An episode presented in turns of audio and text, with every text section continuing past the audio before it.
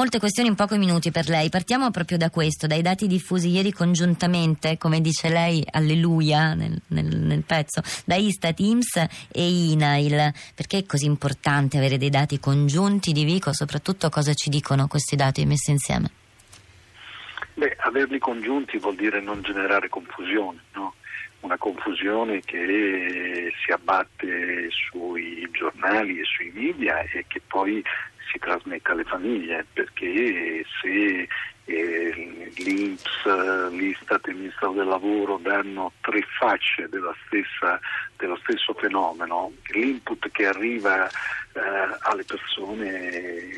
è un input confuso. E io penso invece che ci sia eh, molta necessità che questi problemi vengano affrontati anche dal basso, dai giovani e dalle famiglie, perché in tutte le discussioni che si fanno spesso non si tiene presente come l'economia sia cambiata profondamente in questi anni e quindi anche il bisogno di lavoro che ha l'economia non è lo stesso di una generazione fa. Purtroppo eh, questo dato si fatica a, a focalizzarlo perché eh, non si può eh, ascrivere tutto solo alle deficienze della politica, che sono ampie per carità, però c'è, un, c'è, la necessità di mettere in moto anche giovani e famiglie in questo cammino culturale diverso, perché è cambiata l'economia, è cambiato il mondo, come si usa dire, ma è vero e quindi eh, ci vuole uno sforzo diverso per congiungere le attività economiche e il lavoro. Non è automatico tutto questo. Nelle discussioni che si fanno invece è tutto un po' romanzato o, o sicuramente ideologizzato, come diceva Bentivogli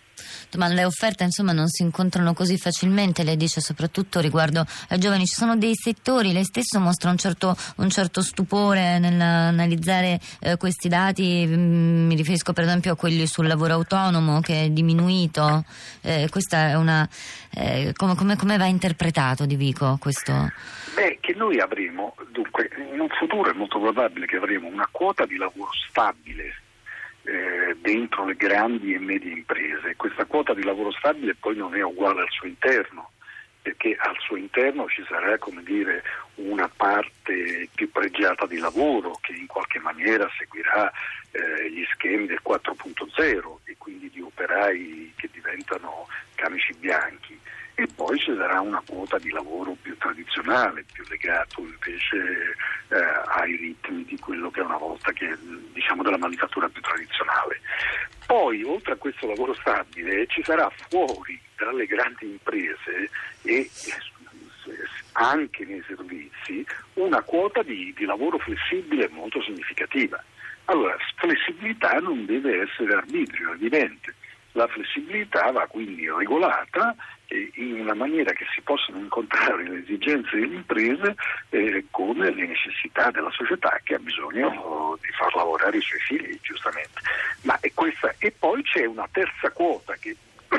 scusate, che aumenterà, che è di lavoro autonomo, di autoimpiego. Eh, e questa, eh, anche qui eh, ci sono molte cose da fare perché non è facile aprire un'impresa per molti giovani invece questo può uh, può essere il passaggio decisivo. Penso in tutta quella che viene chiamata la app economy, cioè l'economia digitale eh, e le start-up, beh, quello, l'autoimpiego è sicuramente il, il modo con cui si realizza il loro ingresso nel mercato del lavoro però purtroppo, come mi sembra che abbia già detto lei in precedenza, è tutto ancora molto complicato e le partite IVA vengono viste come un'anomalia e non come una forma eh, di, di prendersi il rischio sulle proprie spalle e di provare a sfidare il mercato.